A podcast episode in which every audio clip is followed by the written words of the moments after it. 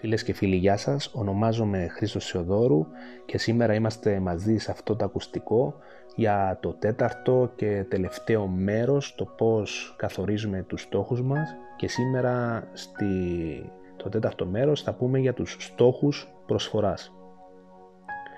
Θέλω να γνωρίζεις ότι ε, καλύτερα θα ήταν να βρεις ένα ήρεμο και ήσυχο ε, χώρο μέσα στο σπίτι σου ε, το οποίο θα είσαι συγκεντρωμένος για να καταγράψεις κάτω ε, αυτούς τους στόχους. Θέλω να γνωρίζεις ότι αυτή είναι η ευκαιρία σου. Να αφήσεις το σημάδι σου. Να δημιουργήσεις μια κληρονομιά που θα κάνει την διαφορά στη ζωή των άλλων. Η προσφορά είναι κατ' εμένα η πιο βασική, ε, το πιο βασικό συστατικό ε, στη ζωή μας. Γιατί όταν προσφέρουμε νιώθουμε την απόλυτη ολοκλήρωση. Ερώτηση νούμερο 1. Για 5 λεπτά θέλω να σκεφτείς όλες τις δυνατότητες σου.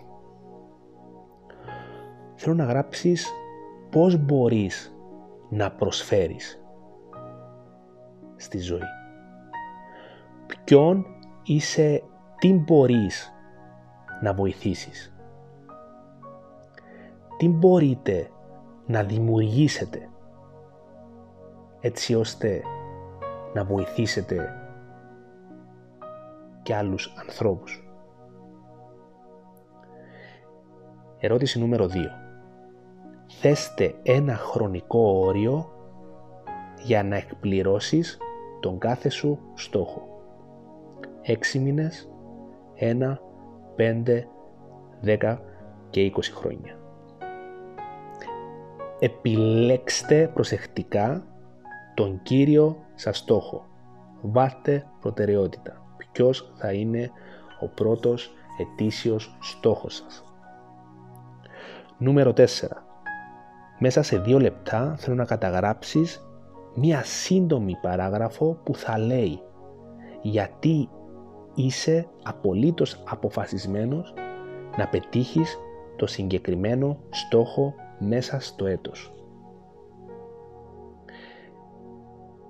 Αυτή η παράγραφος χρειάζεται να σε ξυπνά.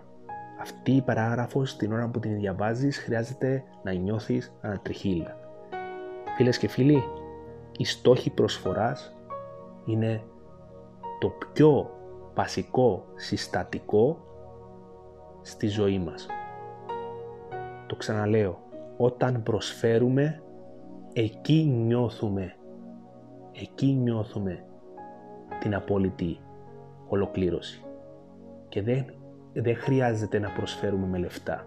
Μπορούμε να προσφέρουμε με βοήθεια.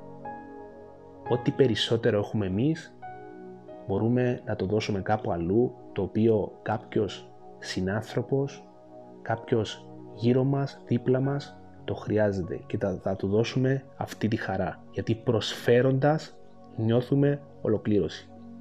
Ελπίζω να βοήθησα με αυτά τα τέσσερα ακουστικά.